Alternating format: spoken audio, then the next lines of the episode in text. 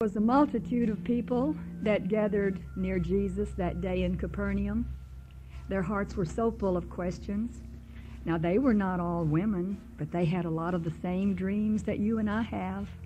They pressed so close that he made his way up a steep mountain, and then he began that beautiful sermon. Now, let's just imagine that you and I are at the foot of that mountain and we can see him standing there looking down in our direction. If we can imagine that, would you allow me to speak to him in our behalf? Lord, we would love to excel for you. I think this says it. We want to shine. We just want our lives to be so abundantly blessed while we're on this earth. I'll just be honest, Lord. We want to be happy. We want to be successful. We want our lives to just be filled with accomplishments for you. I would even like to be dynamic in my, in my approach, and I'd like to be effective. And yet, Lord, I want to be all of those things that your word suggests that a woman should be. Now, Lord, how do we blend it? As my daughters would say, how do we get it all together?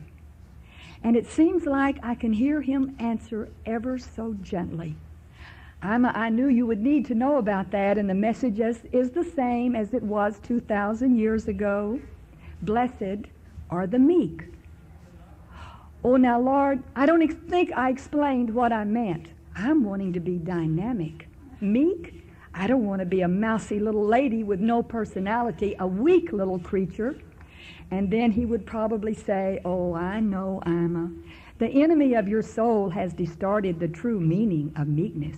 But all of my teaching and the teaching of my followers carefully explain what meek means if you care enough to learn, and you'd be wise to learn, for the meek shall inherit the earth. Inherit the earth, Lord? Oh, I don't mean that I'll divide it in acreage among you. I mean that on this earth, the meek will have the richest, fullest, happiest form of life. Well, Lord, that's just exactly what we want. So if you don't mind, we'll just find out what the word of meek really means. Shall we look in Webster's big reference dictionary for his definition?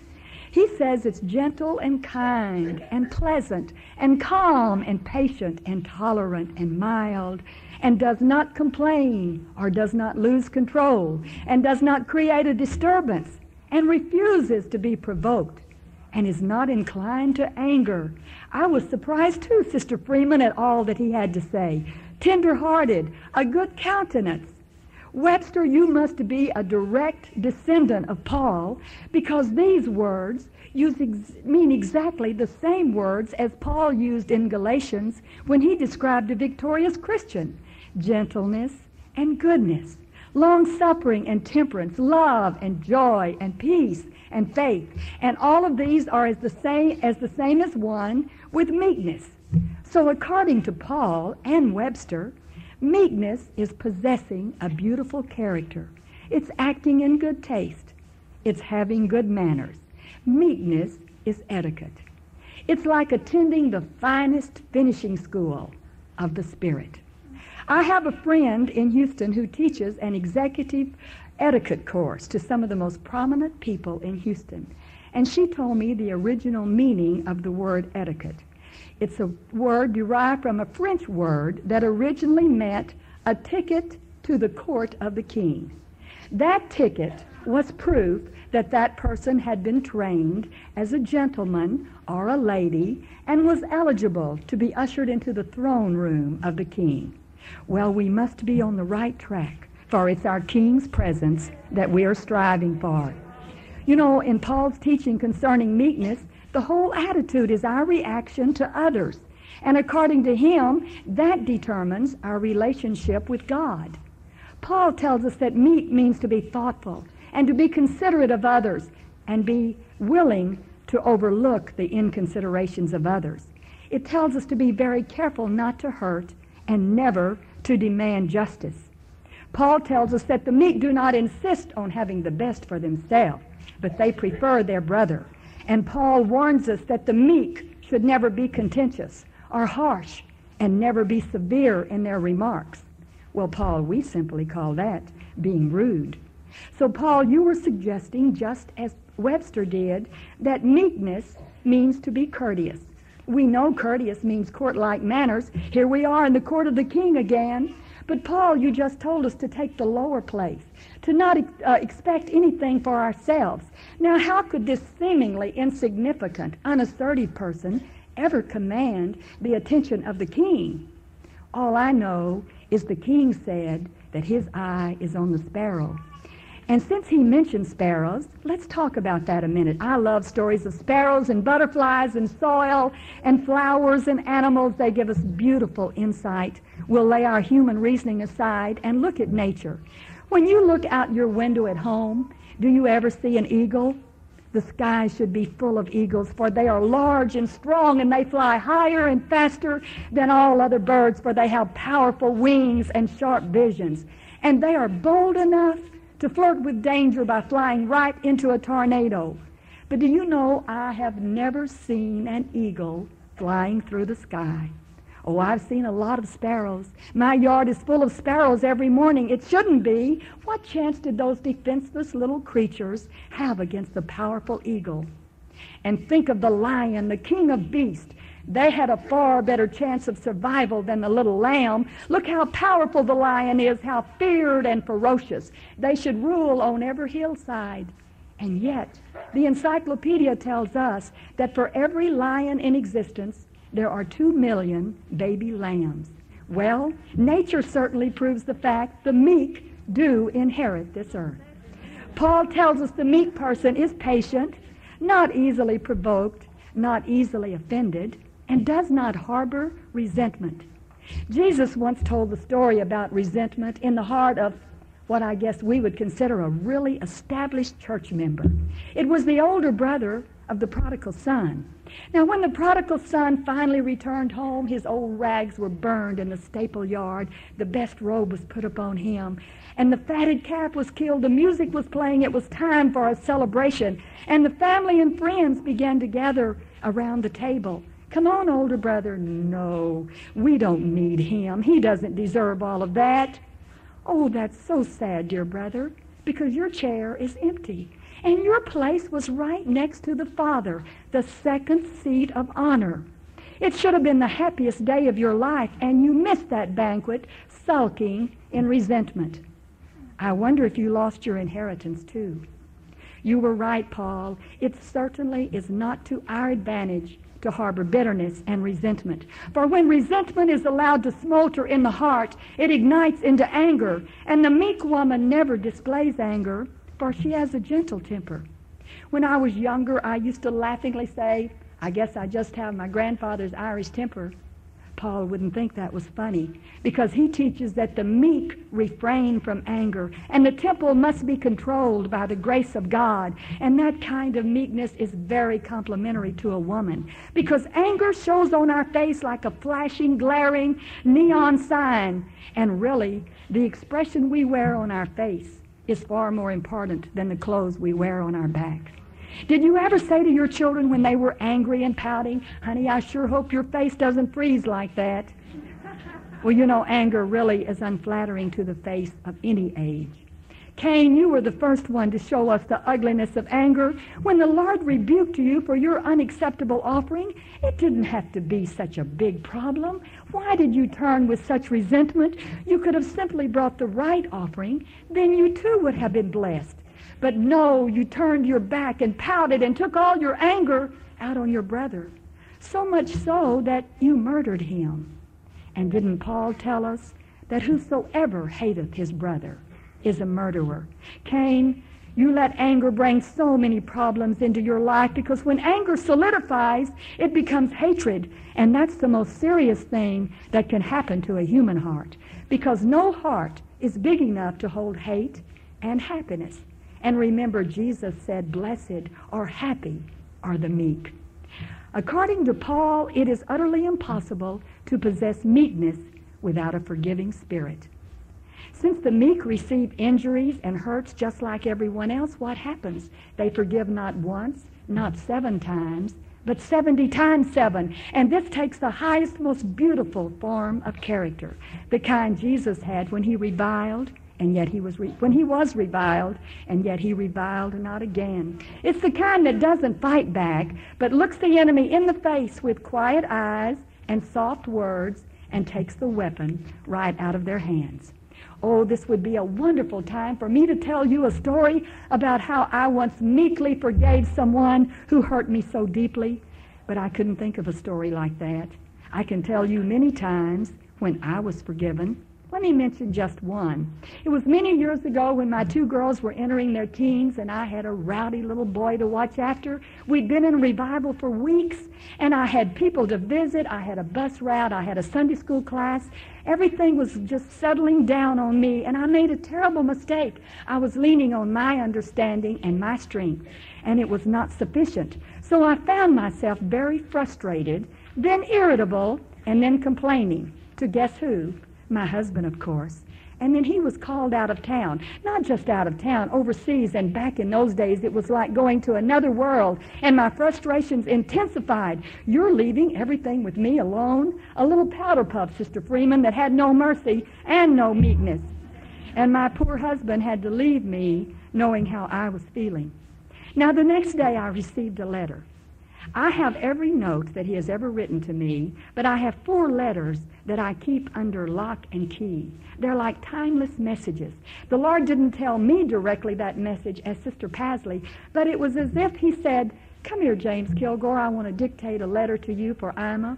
She's not doing too well. this was one of those letters. The next day, when I read that letter, I still cannot cry. I still cannot read that letter without crying. He began by saying how much he loved me and missed me and, oh, a lot of beautiful sentimental things. And then I know he had to search uh, di- uh, diligently, and it was difficult to do, but he managed to think of some compliments to pay me and, and make me feel ever so good. He said a lot more than I deserved, I can assure you. And then these are his exact words, as if he knew that many years later I would be teaching on this very subject. He said, Ima, I ask you humbly to forgive me for being inconsiderate. We just must be a team pulling together at all times. Ima, there are some qualities in you that are good, but they are not being put to use. Let's be completely dedicated to the work of God. That's all it takes to make me the happiest man on earth. Well, needless to say, my loving husband completely disarmed me. He came to me in meekness and forgiveness. But oh, what a powerful message he gave me. All I could remember was there are qualities in you that are good, but you have not put them to use. And believe me, I was not in the frame of mind for a rebuke, but that meekness brought me such a beautiful message. He forgave me before I could even ask. I can't tell you how many times I have drawn from that experience and learned over and over the beautiful healing power of forgiveness and meekness. When I look over this audience, I see so many great women who are beautiful examples of meekness. All of us were not born with that quality. How do we get meekness in our lives, Lord? How can it be? We certainly can't acquire it from this world system. Modern theory says look out for number one, and selfishness has no place in the heart of the meek person. For you see, the selfishness cannot inherit this earth. The earth possesses them. They've been made slaves to this world, and slaves do not have an inheritance. How do we learn it, Lord? And he simply says, Learn of me. I am meek. now, Jesus is the ultimate of all good qualities. He could have said, Learn of me, I am strong. Learn of me, I am powerful. Learn of me, I am wise. He said, Learn of me, I am meek. Evidently, he put a high premium on meekness. He must have considered it his most outstanding virtue. He himself called it to our attention. And you'll notice in that same passage of Scripture, he said, Come unto me and learn of me. Come near to my presence and learn. Because he knew that our human spirits could never attain meekness without a learning process in his presence. I read in the Reader's Digest once that when an elephant becomes distressed and then angry, it stomps everything in sight except a baby lamb. The minute it comes into the presence of a little lamb, there is an immediate calming effect and it settles down. And so it is when we come into the presence of the Lamb of God. There is a peace and there's a calmness that is so conducive to learning the lessons of the heart.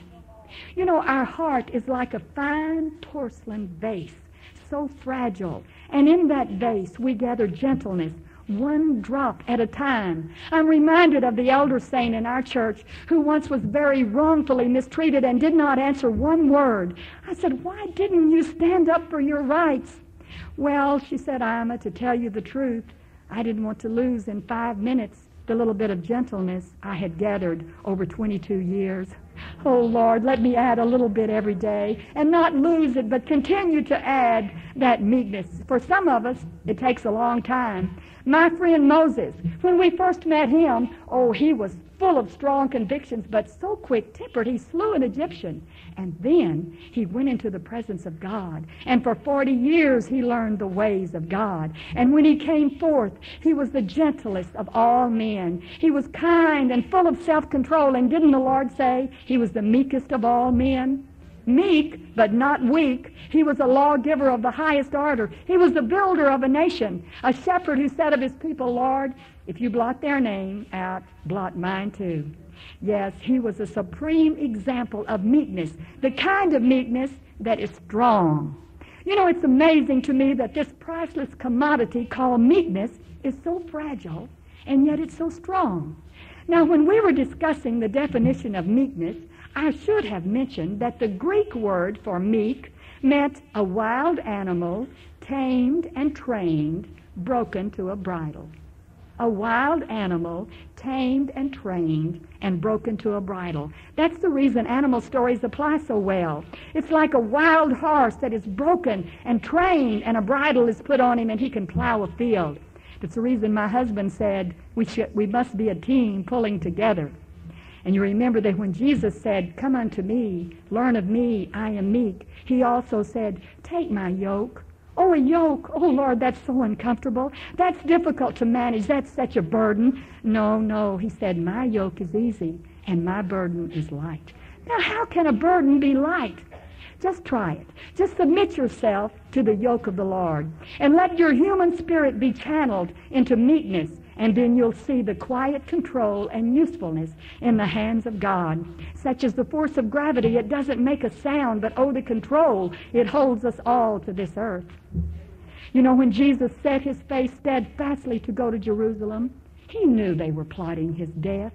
Yet he dared the fury of his enemies. He rode the donkey into that little city without one weapon of protection, but resolutely and meekly he submitted himself to the adversary, and he triumphed without one touch of violence.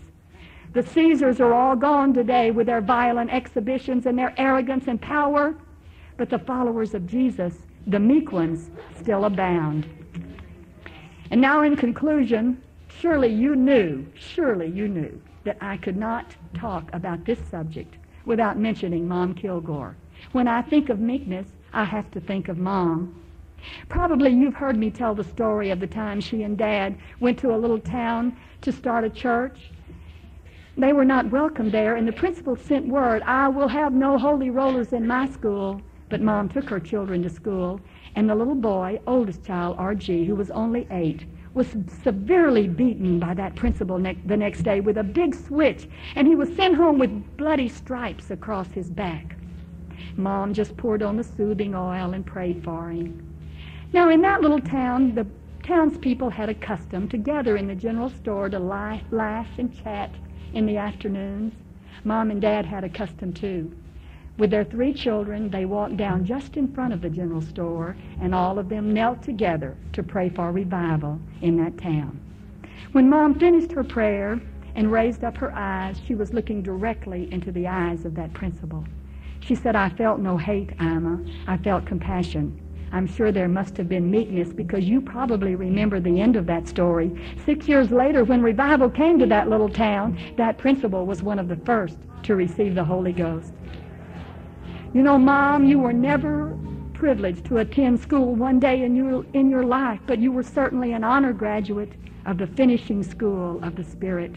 Oh, you learned so well the lessons of the teacher and took on his characteristics so gentle and patient and forgiving and caring, never boisterous, but always in quiet, quiet control. Mom, you had a ministry all your own. It was an inconspicuous ministry, but so impressive was it that people around this country still remember you to this day. You worked quietly beside Dad to establish churches, and precious Christians learned from your example and passed on those lessons on to the third and fourth generation, the spirit and beauty of meekness. Mom, you never owned any acreage, not even the tiniest little portion of this land, but you certainly proved beyond any doubt, when you, with your life being filled so with beautiful and rich experience, that blessed are the meek, for they shall inherit the earth. Amen. Come unto me,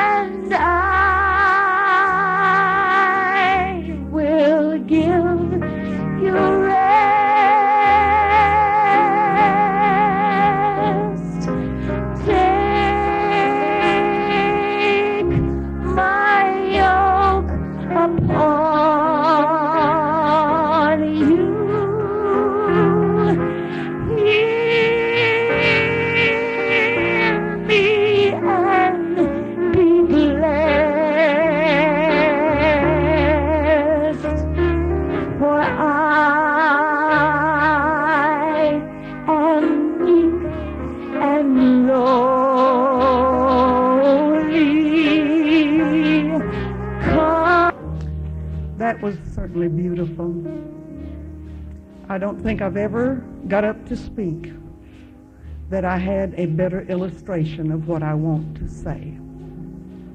26 years ago, there was a rather young, I thought very attractive, everything I always wanted to be and wasn't, petite and dainty lady talked to me. And she said she'd been carrying something in her heart for a long, long time. She said, I've got to talk to somebody. She said, I know God is going to make a wonderful minister out of my husband, and God is going to use him tremendously. But I can't play a musical instrument. I haven't got a voice to sing. I don't feel like that I'm a fit companion to my husband because I'm not going to be able to help him in his ministry. I told that precious young lady that the most important thing for her to do was to be faithful and to support her husband. I remember assuring her, she may have forgotten, but I haven't. I remember assuring her that God has something for every one of us to do. And He is the one that will enable us to do what needs to be done. We have such distorted senses of value. We think if it's not playing and singing, well, then it's not the work of God.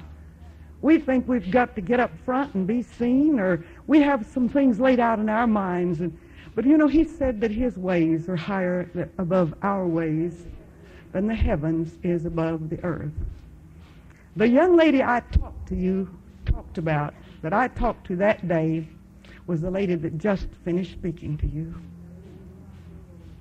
And when I see what God has made of her, such a beautiful Christian lady, she doesn't sing specials.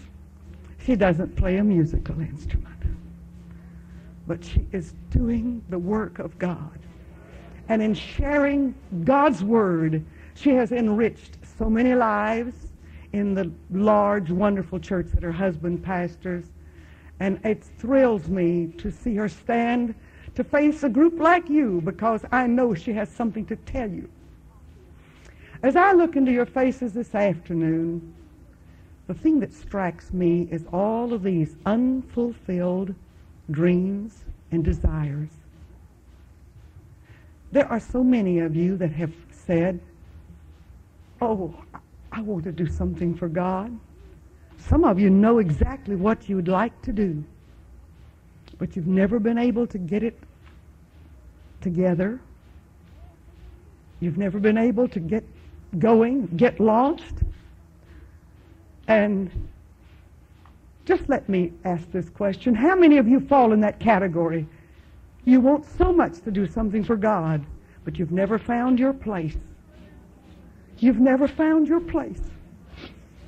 There hasn't been any doors open to you, no trumpets blaring or no lights flashing, and nothing has happened, and you just go on day after day, week after week in your little rut and wonder how to get out. How can I be used of God? Let me reassure you that He does have a blueprint of your life, a pattern, and a design. But the best thing you can do is to leave the choice of what and when and where and how, everything up to Him. It's easy to abort the plan of God when He's put you in a training situation that's unpleasant and uncomfortable and you don't like it and, uh, oh God, get me out of here, you think in your heart. But He's getting you ready for what He meant for you to do and you want to fly the coop. Because that's what life is. I told a group earlier today that uh, some of us stay a long time in the third grade because we don't learn the lesson. Every situation you face is a lesson to prepare you for what God wants to do with you. And uh, I, I've never forgotten a little illustration that I heard or read somewhere of a beautiful cathedral that was being built in England. And a man was there to inspect, and he found a fellow way up in the rafters or whatever. I don't even know the parts of a building to call it, but he was up there with a chisel, uh, several chisels, and he was working and carving a figure. And the man said to him, But, sir, surely you realize that this will never be seen. And why are you taking such pains? Why do you think it must be perfect? He watched the man for a few minutes with his painstaking labor. He said, Oh, there's someone who sees. There's an all-seeing eye that knows that what I have done is here. I've got to do my best for him. You see, we're going to get some surprises on the day when God hands out the rewards. There's going to be people we've looked at and thought, oh, they're going to get it. Oh, my, they're going to be rewarded. I can imagine all the Lord's going to say to them. You may be surprised when he calls up some little old insignificant widow who in the background and in obscurity has been faithful. Because the key is faithfulness. My mother-in-law was walking down a country road one day and met a gypsy, and she said, I'll tell you fortune for 50 cents. My mother-in-law said, that isn't necessary. I know my fortune already. She said, oh, you, you tell fortunes? She said, no, but I've got a book that tells fortunes. And I read in that book where it said, if I'll be faithful unto death, he's going to give me a crown of life. Hallelujah. And if you don't have a place in the forefront, be faithful wherever God has put you. And a small job faithfully done leads to a bigger job. The mistake we make, we begin to feel sorry for ourselves. And did you know that self-pity is one of the most dangerous things loose in our world today? My daughter's just done a research on this, told me today that just in a few hours after a few thoughts of self-pity. Well, I can't do anything and I can't be useful and there's nothing for me to do and there's no place for me and there's no avenue of service for me. That's all self-pity. And just a few hours later, the first seeds of depression begins to thrive in your personality. And depression leads people to suicide, to total mental incapacity, to drugs that are habit forming and will destroy your mind. how could you feel sorry for yourself because you're not what you want to be and can't be and haven't been and you think there's no hope of being? You don't know what God will make out of you if you'll just give him a chance. If you'll only give him an opportunity, he will make something beautiful of your life.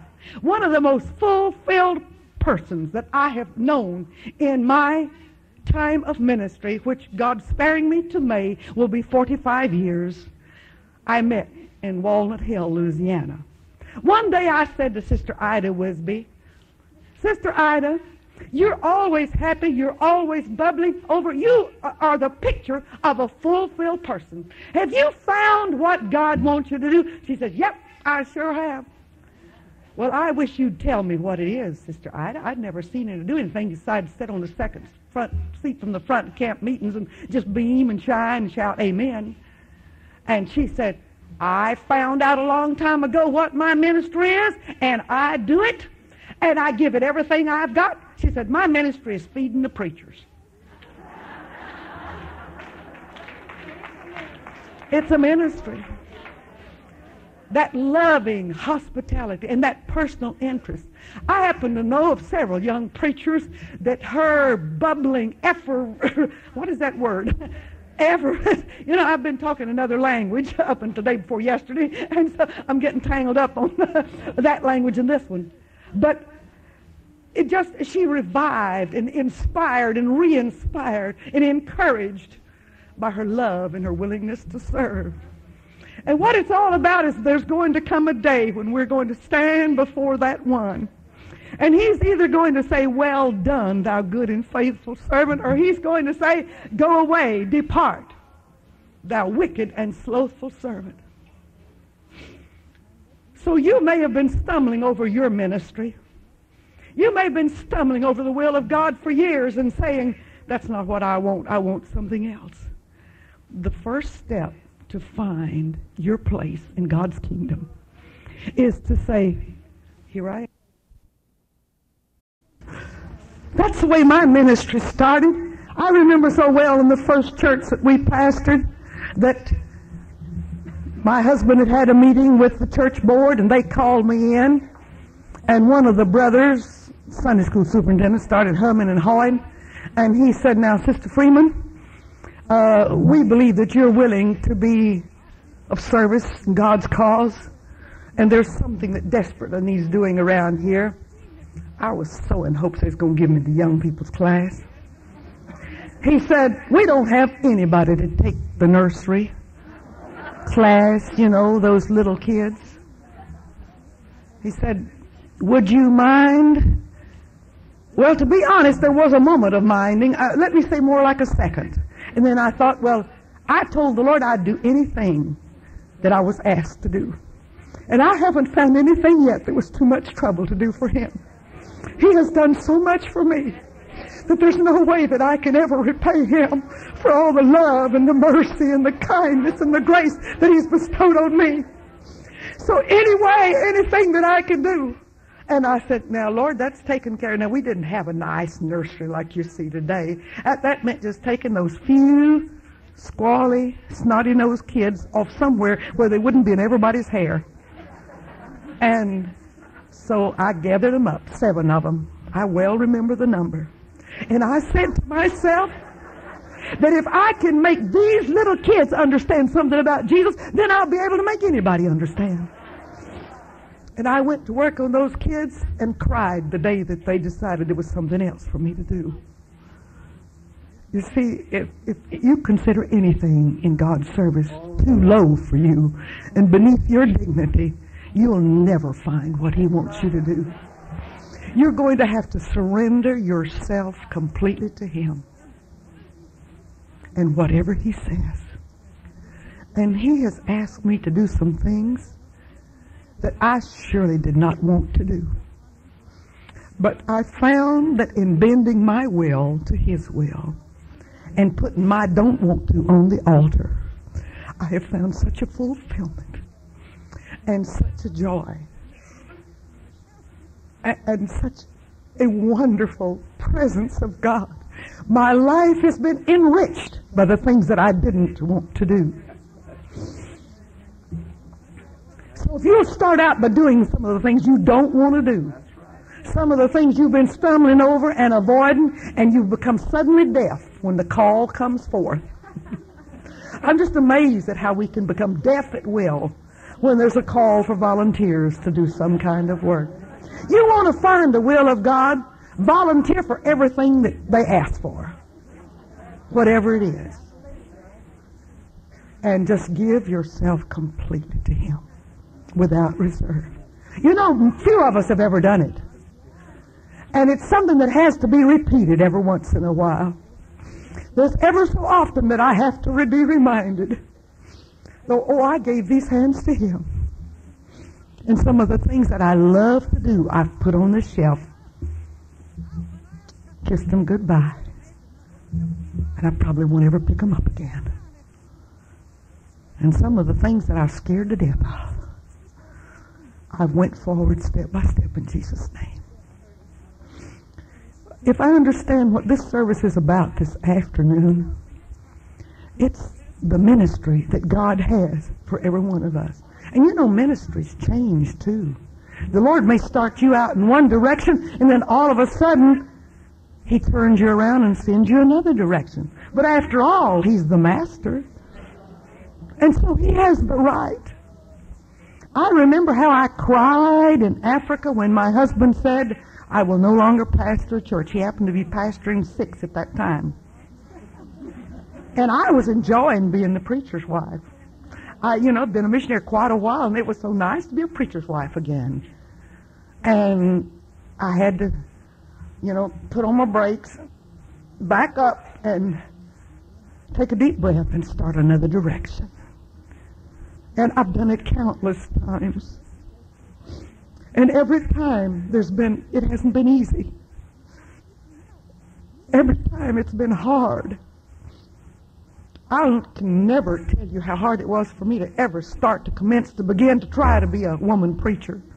I'm so scatterbrained I don't really think I've done very much, but uh, to get make that initial consecration was such a job. And I remember laying on the floor and crying, say, "Oh God, I'll clean the church. I'll. Lord, I, I just you t- I'll cut the grass. I don't care what, Lord, just just anything, Lord." And He said, "Preach." It was just like he was a broken record stuck on one word. But when I finally surrendered to the will of God, and it was a long time after surrender before anything happened. Some of you have surrendered a long time ago. Okay, now, Lord, I've surrendered. What's next? Just take it easy. You're going to school. You're learning. You're learning. And when the time comes, I was so impressed with something Sister Tenny said this afternoon in another class. She told about the time that she had babies, her husband was away from home a lot, and there, there was a vacuum in her life, but she used it. Filled notebooks with lessons that she's using today. Got thoughts and experiences and out of the Word that she could relate her life to in the lives of others. And what a blessing she is. She is a woman with the call of God upon her for a very special work. God showed this to me 1976 when we stood on a plane, both of us on our way to Jerusalem. God showed me that He was going to use her as a special servant in this end time. And she said, I don't know how that could ever happen. And she probably doesn't yet know how it happened. But you see, sometimes between the call and, and the launching is a long, long time. A man talked to me in Africa and told me that God had told him he would do a certain thing when he was a boy. And he said, now I'm a gray-haired man, gray-haired man, and I'm doing it now. Finally, God got around to opening the doors. But he's never too late. Now, there's been quite a few times that I thought he was. In fact, I went down on my knees and asked a couple of times said, God, if you still got my address, do you even know where I live? But he let me know that he not only knows, but he put me where I was. Be sweet and keep rejoicing. I mentioned briefly last night that we have just come through a series of storms in, in our work in Africa. We have had the most tremendous revival. We have churches that have averaged baptizing 10 people a week, every week, week after week, month after month, year after year. We have one district that has doubled every year. God has moved in tremendous ways. And as the Lord reminded me sweetly while I was grieving over some things that were happening, He said, You didn't think the devil would take this laying down, did you? But I have I just can't sit down without telling you my secret. Um, my birthday coming up, I'll be 68. I'm not ashamed of my age because I lived every year of it. And most of it I've been running. My mother-in-law said about me that if I was sick in bed for a week and finally got able to get up and wanted to drink of water, I'd run to go get it. I, I, I, I do run. I, I, I don't know how to operate otherwise.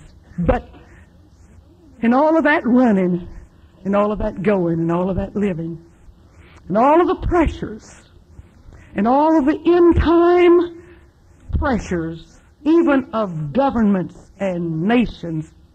Well, I'll just tell you one thing that happened. A government in a country in Africa demanded that we disband our whole church, write a new constitution, and start all over again. And we had more than 4,000 members. And that wasn't easy. It was an extreme waste of money to get everybody in and get this all done. And I, I didn't whine, but I said, God, I sure don't see the need of all of this. But it ended up, we've never been stronger in that country before than we are now. So you see, he still knows what he's doing. But to tide you over those rough mo- moments, if you can learn to praise him. I just can't sit down without telling you this. And a lot of people get hung up on the verse that my mother taught me from the time she got into Pentecost. In everything give thanks. And it's, it's my fault that I took it to mean in everything give thanks. Hallelujah. Thank you, Jesus. And that's the way I did it for many years.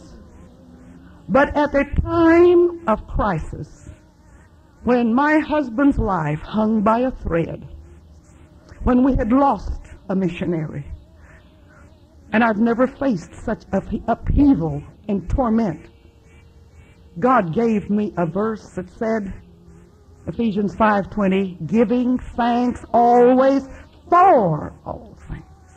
And victory came when I praised God. I had just got a message. I couldn't even go to my husband. I just got a message that he'd been cut to. And when I got to that place finally, after God gave me these two scriptures, Ephesians 5:20, giving thanks always for all things.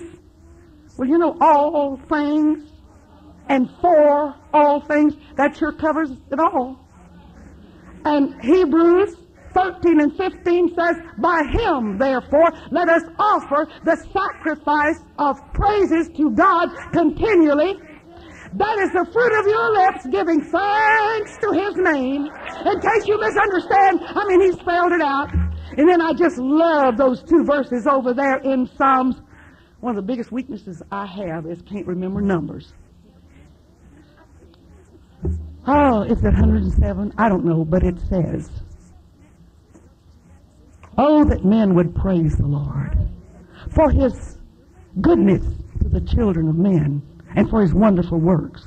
And but the next verse is the one, and let them sacrifice their sacrifices of thanksgiving.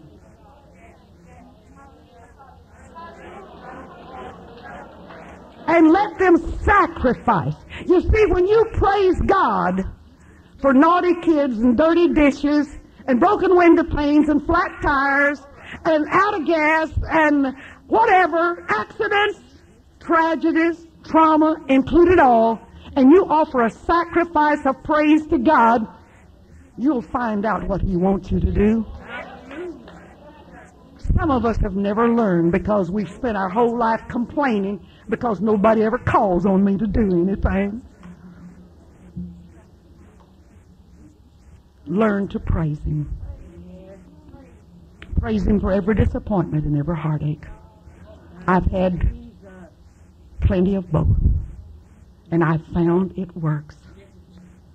And it puts that something in your heart that God can use, and then He can direct you into that place He wants you. Believe me, precious sisters, when I tell you God has a work for you, God has a place for you. He will lead you and guide you and train you, but you gotta quit whining and you've got to start praising Him.